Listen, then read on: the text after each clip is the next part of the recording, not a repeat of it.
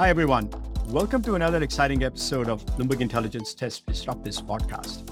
My name is Anurag Rana, and I'm a technology analyst at Bloomberg Intelligence, Bloomberg's in-house research arm. We're delighted to have the co-founder and CEO of Icertis, Samir Bodas, as our guest today. We are hoping Samir will give us some insights around product development and key growth initiatives that the company is undertaking. So without any delay, let's ask Samir about a short history of himself and the company he founded. Hi, Anurag. Thank you so much. Thank you so much for having me on your podcast. Very excited to be here. My background, well, I'm an engineer by training, another computer scientist by training, and an MBA following that. I spent the 90s from 92 to 2000 at Microsoft in various roles. I, I left Microsoft in late 1999 as the director of small and medium enterprises sales and marketing. Since then, I've been working at startups. I served this is my fifth company since I left Microsoft. Two have had exits. Disha Technologies and Aztecsoft. Two didn't go anywhere. So 50, 500 batting average in startups is not bad. And this is now my fifth startup so hopefully I will improve my batting average with Icertis. So, so there you are. Engineer, MBA, Microsoft, and then startup world. So tell us a little bit about the company and how it started. What's the background and what made you choose this particular segment of technology? I think the way we like to describe the history of Icertis the string of serendipitous events that got us to where we are. The company was founded in 2009 by myself and my co-founder and our CTO, Nish Darda. And we had a few hypotheses when we found founded Icertis. We didn't have a product idea in mind. We were looking for one. I just exited Aztecsoft after its acquisition by Mindtree. And Monish had exited BladeLogic after their acquisition by BMC. And to do the next startup, the hypothesis we had was any large software company is created by either creating the technology wave or riding the technology wave. Creating a technology wave is hard. You know, it's for folks like Gates and Jobs and Musk and Zuckerberg, etc. So we quickly realized that to build a large software company, we have to ride a technology wave. And there are lots of technology waves going on at any one time. Even today, autonomous is a technology wave blockchain is a technology where you can go on and on. And in 2009, 10, 11, the various technology waves were from mobile commerce was a technology wave. And their social was just beginning, by the way. And the first serendipitous event for us was while we're looking for technology waves, I live in Seattle. And at that time, two of the four public cloud vendors are based in Seattle. And very lucky, right? I mean, it was Microsoft, with Azure. And at that time, it was not called Azure. It used to be called Red Dog, what that was the code name for Azure at that time. And AWS, which was called EC2 and S4, other names. But we were very lucky that we said to have these two companies build and invest in the cloud, which was the big technology wave that we thought was really substantial moving forward. And we said, hey, we would like to build a company in the cloud. That's where we started. Uh, you write that technology. And you have to write it, start your write very early. So you have a first mover advantage. And then you hope that that wave is massive because you'll have a very small sliver percentage wise of the total wave if you're building a large company. So we decided to write that. And one thing led to the other. And we realized that for anything to be early, you have to be in a category that the cloud will disrupt. And cloud will disrupt it in a way that is substantial in a new way. And in uh, several conversations, we, we realized that ERP surround software will probably be disrupted very early. And the reason ERP surround software sits at the edge of the enterprise. And anything at the edge of the enterprise, sort of the, the demand goes up and down on a daily basis, monthly, quarterly basis. So you need elasticity in for, for, those kinds of software. And second, edge technology or edge software being on the edge of the enterprise sort of have already have security surfaces sort of exposed outside the company. So anyway, you're going to have others coming into the software, whether that be your partners or customers or suppliers. Because remember in 2010, 2011, there's a worry that, hey, how can you put your data in the cloud?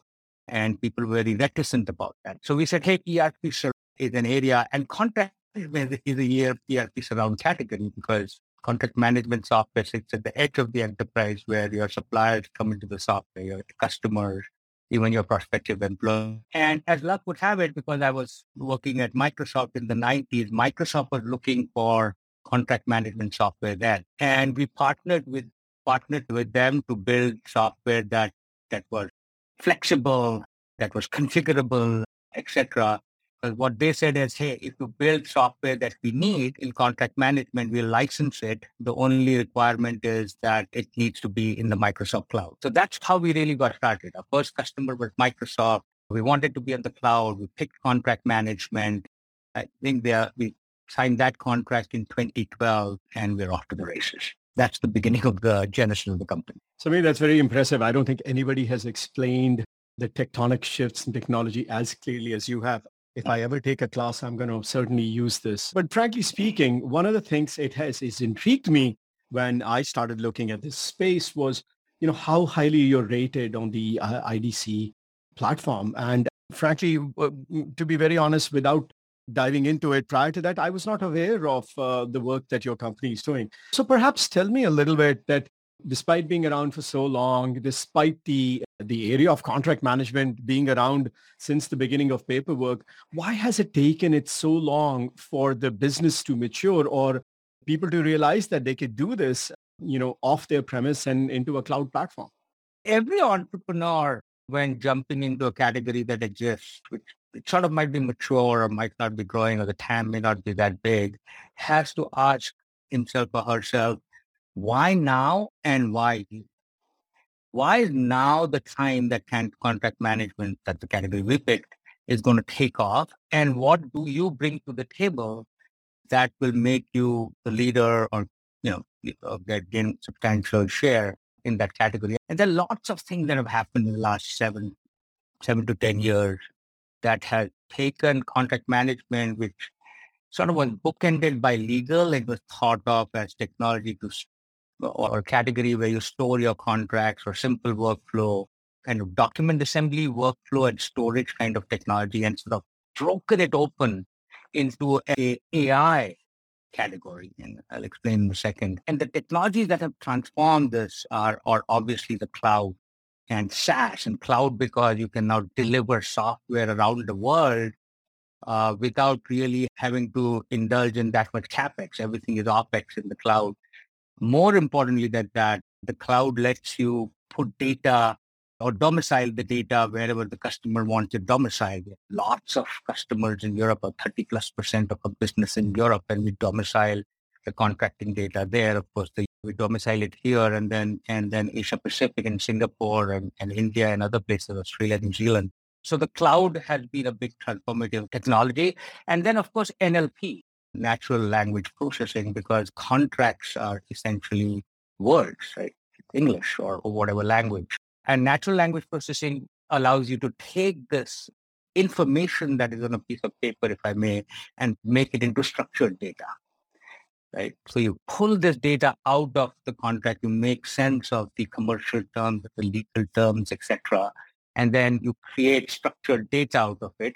And then you apply ML and AI, which are the next two technologies that transform this category to not only make sense of it, but provide insight.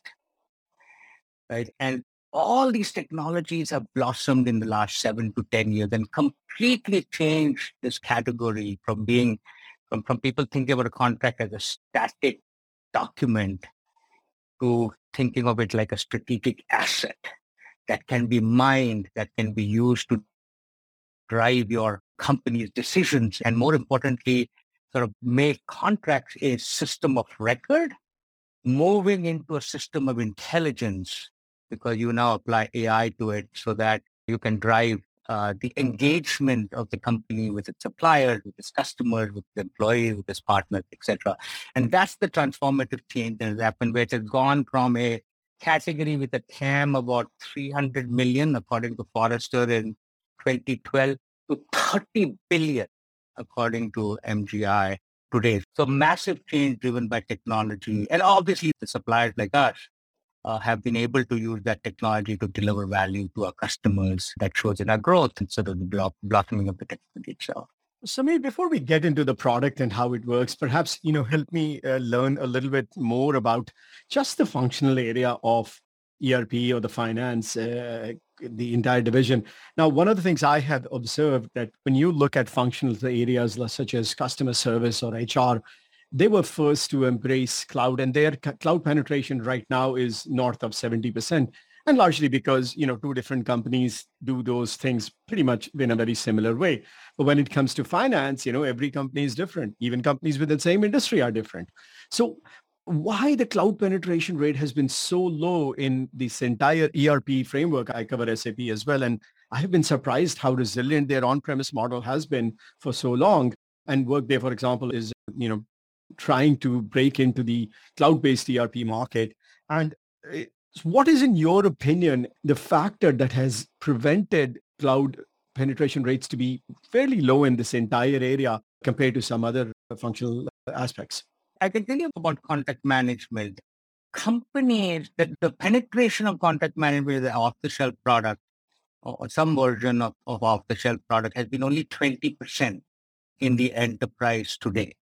So with respect to on-prem, even on-prem software has been more SharePoint based or some simple custom app based, etc. in contract management. So for for contract management to move from quote unquote on-prem to the cloud was less of a lift because the penetration and usage of the software was not that high in the first place. And people thought, you know, Word is good enough, Outlook is good enough, SharePoint is good enough, some custom application is good enough. So in our particular case, since the since the penetration was low, there was no lift and shift for us.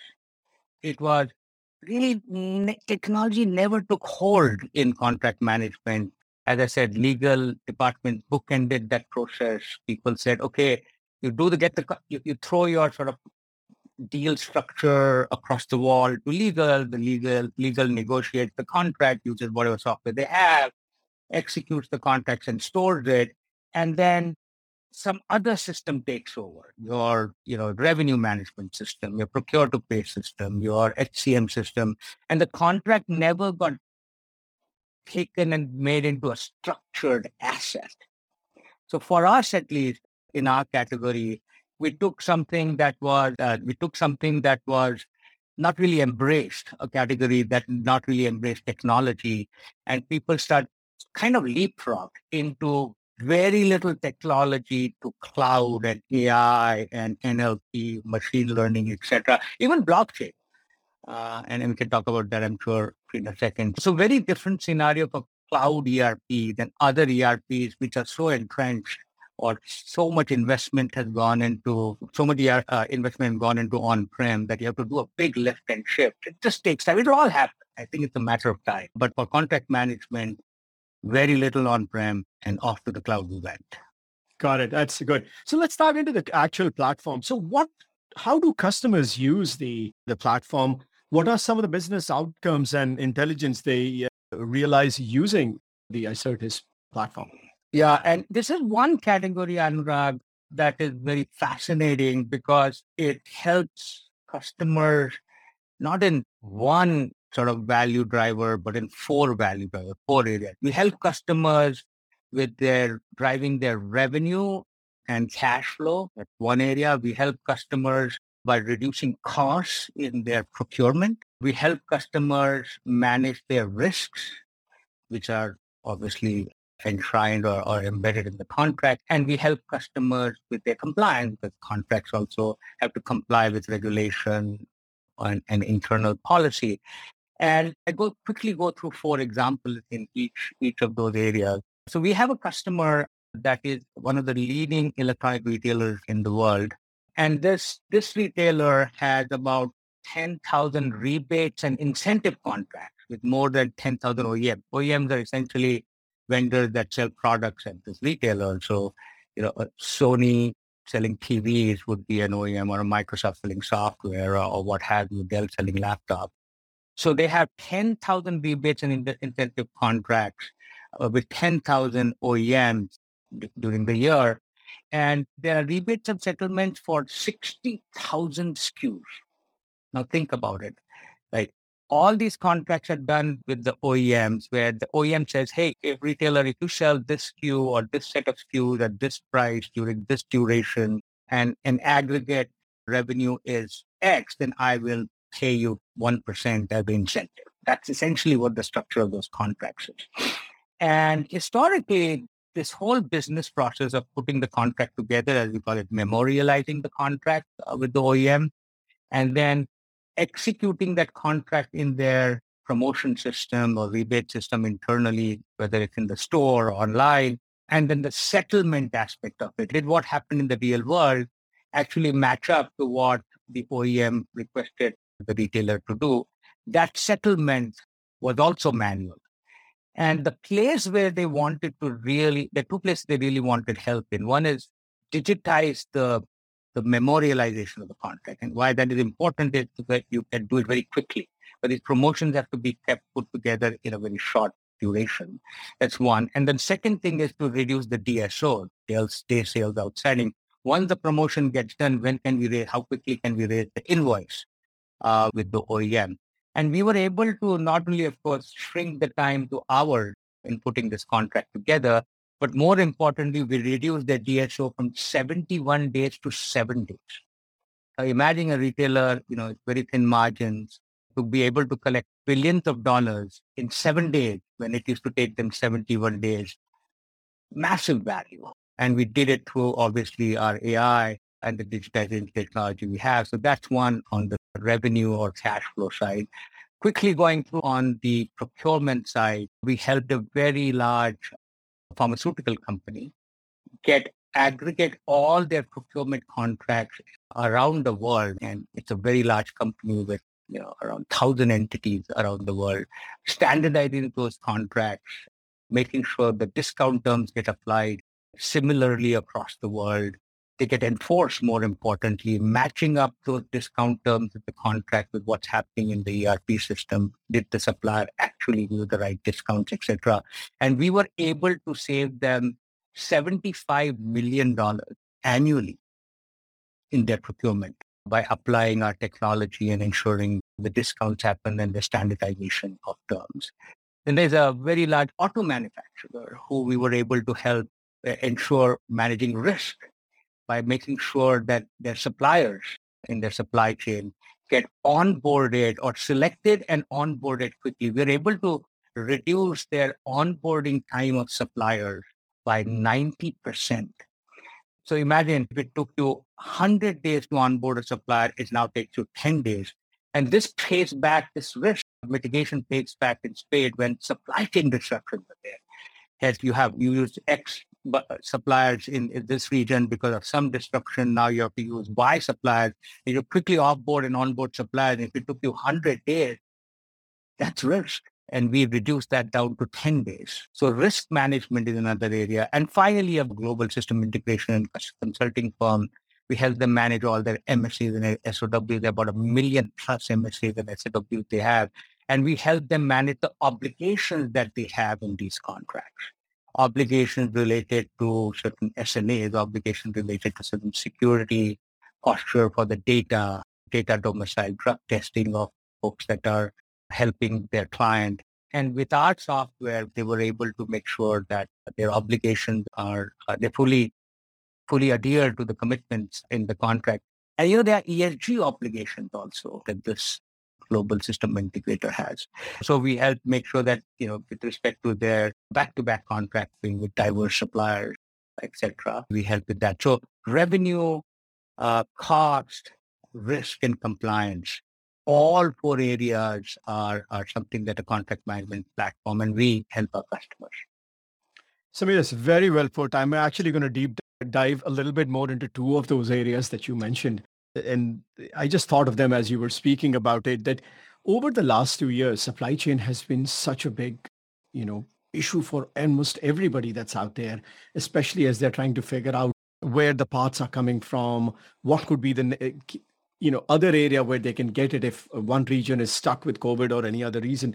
Has that been a big driver for you? Or, or perhaps I should ask it, if you were to rate the four, after the four things you discussed which one has been the biggest growth driver as you have seen uh, you know people shifting their contract management to the cloud I think it's transparency is the first one.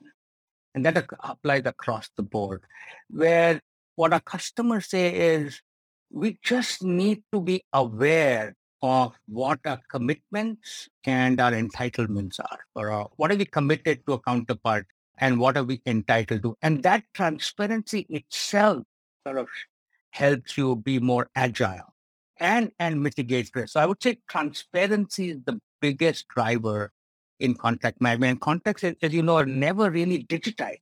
Contracts never, never really became structured and contracts never really got analyzed or the structured data connected to surround systems to say, hey, where is there risk? Where is the, there's a compliance issue? Where do we have suppliers where we have, so the terms and conditions might be too sticky or customers that have termination for convenience if something goes wrong? So I would say transparency is the biggest thing. The supply chain disruption, definitely on the procurement side, people are saying, hey, we need to have transparency there and we need to have agility there. So I'll give an example. We have a PC manufacturer as our customer. And when COVID hit, they had to offboard 3,000 suppliers as they reconfigured their supply chain. And they couldn't have done it without us. And we're very proud to have them as a partner. When the Russian invasion happened of Ukraine, a lot of folks went to came to us and went to their contract management platform, ICI, and said, hey, where, which suppliers will be affected in that region? In addition to on the customer and, and supplier side, which customers are now sanctioned entities that weren't sanctioned before? And this transparency and ability to look into your contracts and make business decisions and take your contracts in a structured way, connect them to surround systems and keep looking around the corner uh, for all sorts of things related to the four areas we talked about, revenue, cost, compliance, and risk is invaluable in today's world. Oh, it's excellent. I cannot, you know, I, I said speak enough to the rising importance of what you're doing. Perhaps the second topic would just within those four factors that you mentioned would be ESG. Ha- has that been a big trouble? Because we have been hearing quite a bit of a lot of publicity around the world about ESG investing and the important, the rising importance of it. What's your take on it? No, it, it, it absolutely has. And I think ESG in several areas. One place where we're doing a lot of work with our customers is sustainable, right? Especially in multi-tier supply chains where the company might have a policy with respect to how the supply chain should behave in the sustainability area, right? There might be even some laws on the books of the country, country that the company is domiciled in. And the one way to ensure sustainability in your multi-tier supply chain is that the contractual commitments that you know your tier four supplier makes to tier three and tier three to tier two up, up on up. It it those contracts have to, to, you have to make sure that those contracts have those provisions from a legal commitment point of view to, to the OEM. And we have done several implementations, or our SIs have done several implementations with our customers where using blockchain technology, actually, they have made sure that a multi-tier supply chain has the sustainability contract, sustainability provisions in all the contracts in the supply chain. And then the next step is to make sure that they comply with it. There's lots of technology in R&D right now, which will help these companies um, ensure that not only have the multi-tier suppliers committed contractually to adhere to certain sustainability requirements, but actually doing it. So sustainability is a big thing. The whole thing, equity is another one. I think there are lots of California is a state, for example, that requires subcontracting or whatever procurement that you do, certain percentage of that, those contracts need to go to diverse suppliers. We actually have a diverse contract management application that sits on our platform to make sure that any uh, deals that you get from a state that requires back-to-back contracting to diverse suppliers, that back-to-back contracting actually happens with diverse suppliers. So equity, sustainability, and governance is pretty standard from a compliance perspective, I gave you the example of the GSI. So ESG has, I think, leading with sustainability is where we have seen contract management being used in a substantial way. You just mentioned the word blockchain, and I've been hearing it for a very long time, frankly. And I still am wondering what's the best way to even look at companies that are utilizing this technology. When you look at, you know, vendors and supply chain, how far are we embedded right now? Are we just at a 5% penetration rate or 25 or 50? What's your take? What, like, what's your best guesstimate? Because this is one area, if done properly, it can completely change the way people do, trans, you know, any transactions. I think it's in the bottom of the first innings, to, to use the baseball analogy. You know, blockchain started in crypto, but the technology is much more robust than we think. You know, just the very fact that they can write to the database and, and it cannot be changed, that data. And that data can be confidential or private. I think just that construct is extremely valuable. For example, in the in the sustainability, the multi-tier supply chain. So what what you have to do is the suppliers are willing to commit to these provisions, but don't want the the third tier supplier doesn't want the OEM to know who they're outsourcing to the fourth tier. And using blockchain technology, we have been able to collect this data from the multi-tier supply chain, commit it to the blockchain, and make sure, and using our AI, look at the various provisions, getting a little bit geeky here, but look at those provisions, the cloud in the blockchain to make sure the provision actually exists. And the OEM doesn't need to know what the tiers are uh, in the various supply chain. This, it's just the beginning. I think my gut is in the next five to seven years, AI plus blockchain is going to transform contract management even further. I think even in contract management, I would say we are in the third innings or what have you, because right now people are thinking about digital uh, contract management more of a digitization. How do you take a business process mm-hmm. and digitize it? The mining of the data, which is where our, which is where you know we are leaders in applying pure analytics or or AI, ML, etc the mining of the contracting data you have to tease out efficiencies, to tease out risk is where we are starting. And then the connecting of this data with the surround systems to be able to then say, hey, is what is memorialized, in the contract really happen in the real world? And if it did, did it happen according to the terms and conditions or there's opportunity here to save more money or make more money or, or reduce risk and improve compliance. So I would say with respect to blockchain, bottom of the first, with respect to, you know, AI, ML and contract management technologies being applied to customers, I would say perhaps the third innings. Long way to go where customers, you know, the fifth system of record, as we call it, the contract management fifth system of record, gets established in the enterprise and you the other four systems of record, the customer system of record, the supplier system of record, the employee system of record, and then the transaction system of record with the financial, the ERP, all get mm-hmm. connected where the contract management systems has, you know, all your retrospective, current and prospective opportunities and risk and drive these systems forward is where we'll end up in the next five to 10 years. And that's the promise of contract management and the technology is there to do it. No, it's fair. I remember, I think four or five years ago at IBM's uh, analysts, they gave some really good data and uh, about the, you know, the use of their, uh, the blockchain in their own accounts payable, receivable systems and all the benefits they were able to receive. I just am always surprised at why people don't embrace that technology that quickly. It's the ROI is so high. So, you know, when you look at the competitive landscape of CLM, you know, how much of it is greenfield versus displacing homegrown or legacy systems? So according to analysts, the penetration of all the sh- off-the-shelf contract management software in the enterprise is only 20%. 80% is, is either greenfield or it is some SharePoint technology, or even we're surprised some of the best companies in the world, their contract management system in certain subsidiaries is the filing cabinet. They just don't have yet.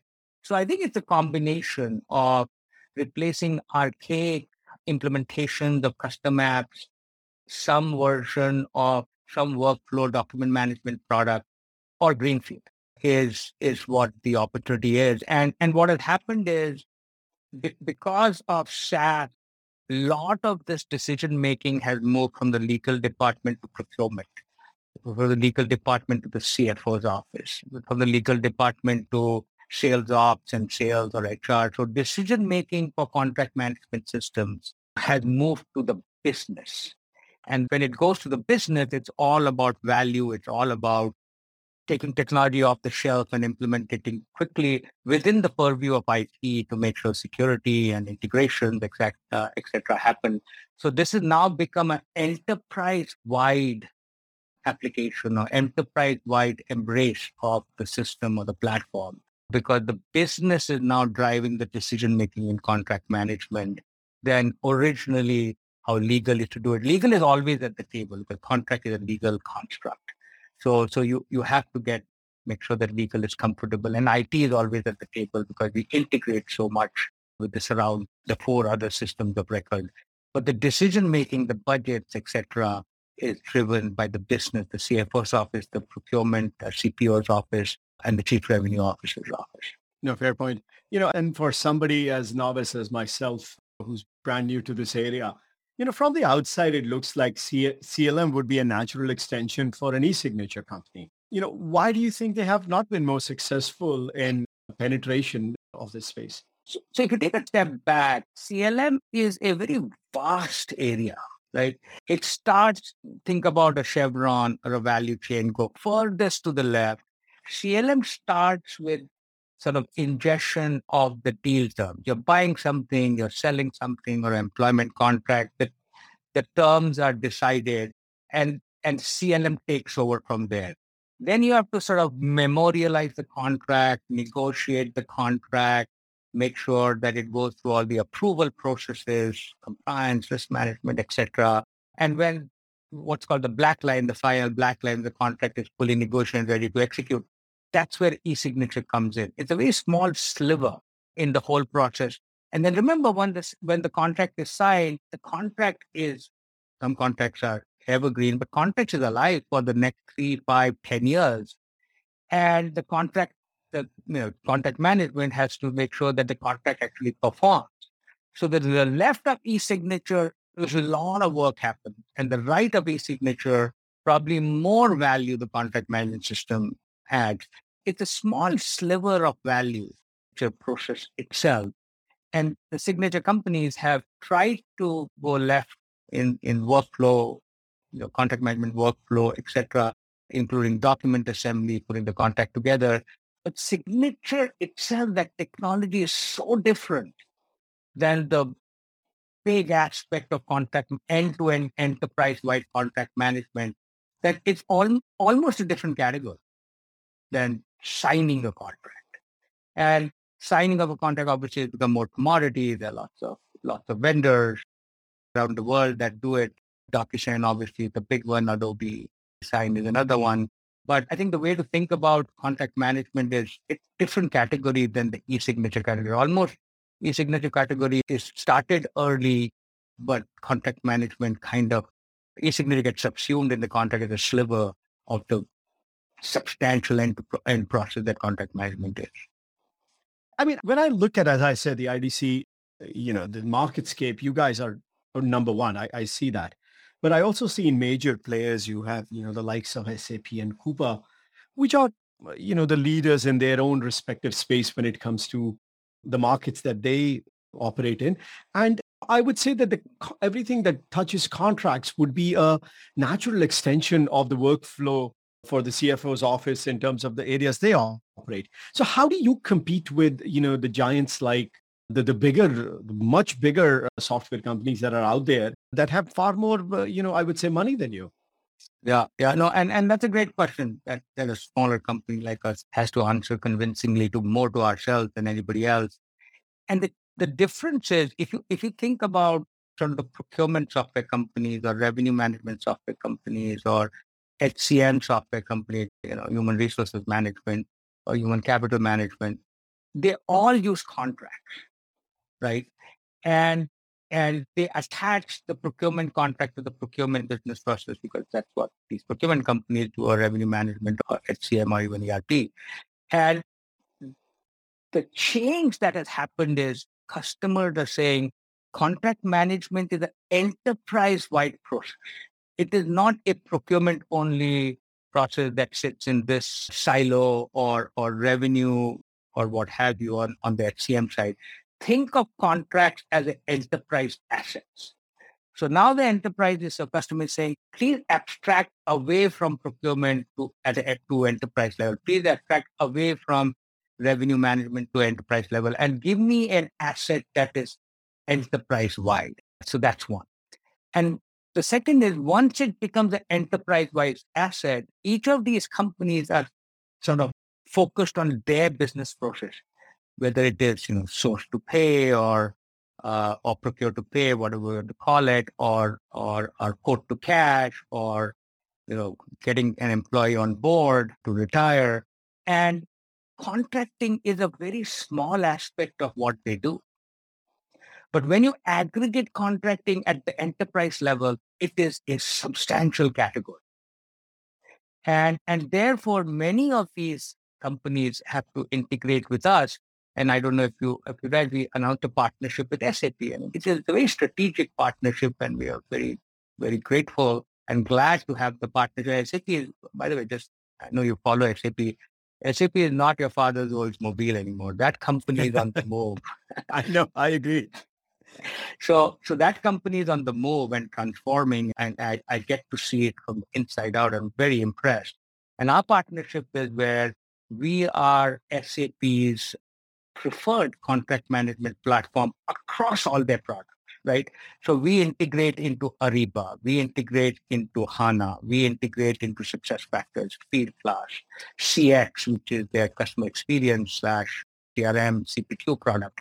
And that is where this world is going, where we are able to connect to all their systems. And whether it's a procurement contract and that gets connected to HANA, did it perform? Whether it's a revenue contract or, or a you know, services contract, how do you memorialize that and connect it to HANA and how did that perform? And many times the two sides are connected. So when you sell something, many times you have suppliers lined up to build whatever you have sold. You know, we have companies like in the aerospace business where they do business with, with sovereigns or airlines, etc. And once they get that business, they have to line up the suppliers on the other side. And there's back-to-back contracting where procurement contracts are tied to revenue contracts. So the SAP partnership is a is, is a is where this I believe contract management is going to go, where we connect all the other systems that the that the company has just like we're doing with SAP. And, and we, we make sure that threading all these systems through the contract, which is the, the single asset that connects all this system is where the most value will be delivered to customers. So the way we think about it from a competition perspective, enterprise contract management is where the customer wants all the all the vendors or suppliers to go, whether it is procurement players or revenue players or ERP players. They they'll have to, you know, think about enterprise-wide contract management. At least at this time, we are the leaders and we intend to be leaders into the future. I would love to partner with all these competitors, you'll call it, but more importantly, I think partners because customer thinks of all of us have to work together to deliver value to them. No, it's a fair point. And, you know, I concur with you. I've followed SAP for a very long time, and I'm really excited to see what Christian's been doing in the last couple of years. So let me ask our a final question to you. Now, in terms of you're clearly the leader. Now, what do you think is going to be the next leg of growth for the company that'll help it continue to scale? And what other use cases or sectors do you see the team focusing on in the coming years? So taking a step back, I think what the drivers of our growth will not only be customer demand, which is substantial, but also our partnership. Our partnership with Microsoft and our partnership with SAP, very foundational partnership for us and for Microsoft and SAP, I think will be substantial drivers of growth growth for us. Larger companies have a big customer base, and we are their preferred contract management partners. That's one. The second set of partnerships that we are very proud of are is with our global system integrators. We we have four of the five US-based GSIs are partners, and many of the non-US based GSIs are partners. And why we are very excited about those partnerships is because vertical wise, understanding the customer wise. The global system integrators are in, in digital transformation, digital transformation with, their clients, as they call them. And with our technology, they're able to deliver value that here they hadn't thought of, which is contracting digital transformation, connecting the contract, the fifth system of record to other systems of record to deliver even more value and verticalized. Right? Contract management, uh, just to use an example, in Boeing is very different than Microsoft, is very different than Daimler, or for that matter, BASF, etc.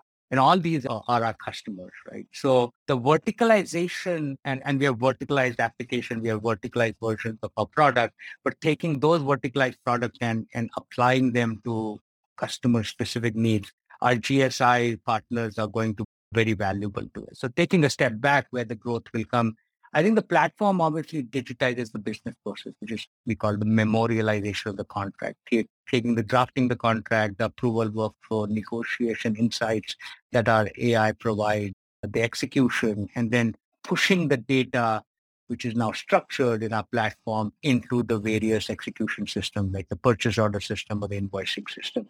I think the big growth from a from a category perspective will come is how can contract intelligence help us make sure, help the, the enterprise or our customers make sure that the intent of the contract is fully realized in the real world.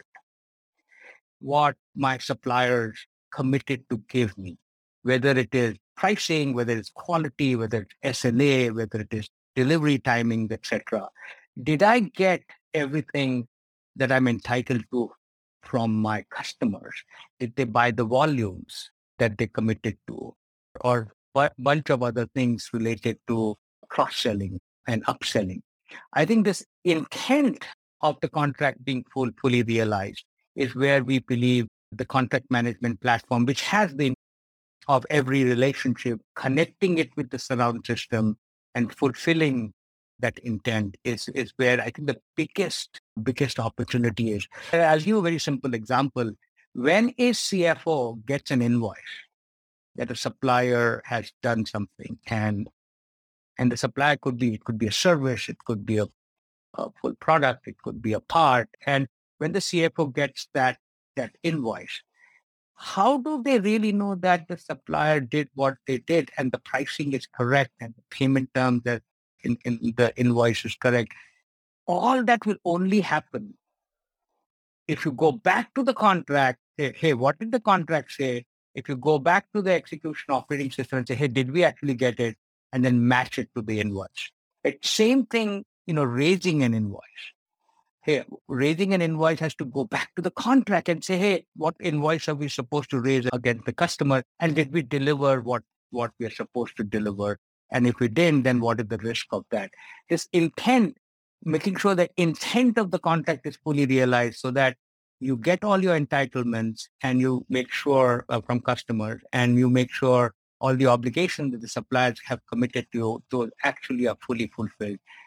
That is where I think the, the substantial growth will be. And the GSIs are the ones who know what how that application of intent is going to be fulfilled to our partnerships. Uh, we're very looking forward to it. And, and because, because contract management, contract intelligence is a very horizontal category, verticalized by our partners, verticalized by our uh, technology, you know, versions of our platform that, that we've released for the various verticals. So that's, that's where we see the category going. No, that's excellent, Samir. I, I mean, I must say that this has been one of the most you know well-rounded discussion about a particular industry and a sub-industry that I've had in a very long time. So absolutely love this discussion.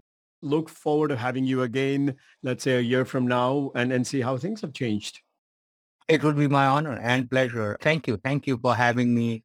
And you do ask, by the way, very open-ended, long-term sort of questions to think about the category and the company very differently. I really enjoyed it. But not, I think, or this podcast will have long legs. And I, I look forward to listening to it a year from now before our next interview and say, wow, what we said actually happened.